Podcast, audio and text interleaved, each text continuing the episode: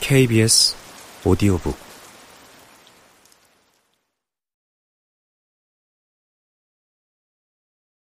아이 어머니의 말이 100번 옳다.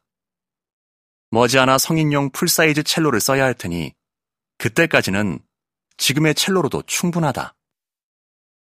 게다가 쉬는 시간에 망나니처럼 악기 사이를 질주하는 아이들을 보노라면 악기가 부서질까 늘 걱정이 된다. 그런데 할머니의 불보나 한마디가 귀에 긴 메아리를 남긴다. 할머니가 내 마음을 꿰뚫어보고 계셨던 것일까? 오케스트라 연습을 시작하기 전 악기 점검하러 갔다가 본 클라리넷이 자꾸 눈에 어른거린다. 지금 쓰고 있는 것을 처분하고 조금만 더 보태면 손에 넣을 수 있는 가격이다. 내 대답은 정해졌다. 불부다. 불부면 사는 거다.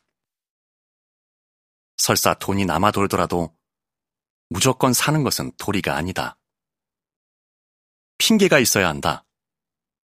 오케스트라 연습 핑계로 한 달 술자리를 피해 다니면 감당이 된다. 그래, 한 달 새 친구들이 어디로 가지는 않을 테니 친구들과 클라리넷을 맞바꾸면 된다.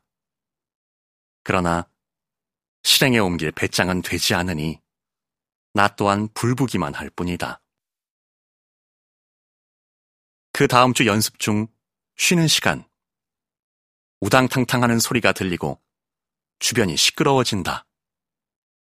아이들이 모인 곳은 부러움을 한 몸에 산 첼로가 있는 자리. 쉬는 시간에 아이들이 뛰어다니다 세워둔 첼로를 발로 차버린 것이다. 아이들을 해치고 다가가 보니 대형 사고다. 줄은 다 풀어져 있고 브리지는 날아가 있다. 무엇보다도 시커먼 지판이 목에서 분리돼 있다.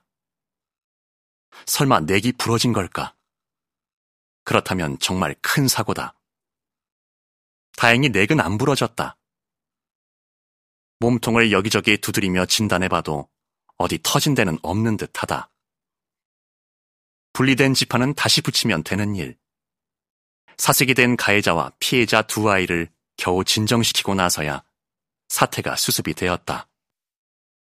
어머니, 제가 뭘 했어요. 애들한테는 비싼 첼로는 안 된다 했잖아요. 아이다. 비싼 첼로라 그만한 기라.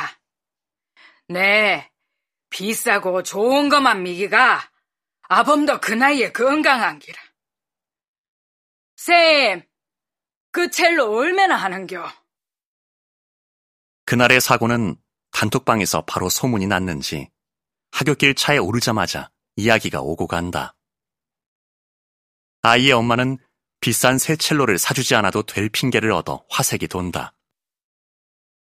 그런데 할머니는 막무가내다. 아니, 이미 결심이 선 듯하다. 당신의 아들을 어떻게 키우셨을지 눈에 선하다. 할 수만 있다면 좋은 것, 만난 것, 예쁜 것을 아들에게 모두 쏟아부었을 그 모습이다. 그 정성이 이제 손주한테로 옮아가는 중인 듯하다. 그런데 이런 순간에는 대답을 잘해야 한다. 아이의 어머니는 이미 그 값을 아는 상황. 할머니도 알게 되신다면 뒤로 쓰러지실지도 모르겠다. 3천만 원이다. 가격을 알아보겠다고 하고 몇 주일을 뭉치고 주문이 밀려 1년 후에야 악기를 받을 수 있을 거라고 말씀드려 겨우 진정을 시켰다. 얼마 후 다가온 크리스마스 연주회. 생애 처음으로 슈트를 차려입고 연주를 무사히 마쳤다.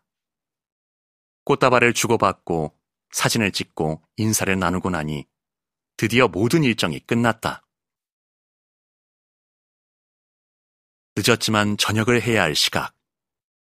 같은 차로 오가며 정이 든지라 저녁 식사를 같이 하게 되었다. 됐다. 니 해라. 얼마 안 된다. 응? 할머니, 뭐예요? 통장 아이가 내 싹 다 긁어 모았다. 네 고모들한테도 좀 뜯었다. 아니, 그래도 이렇게 큰 돈을.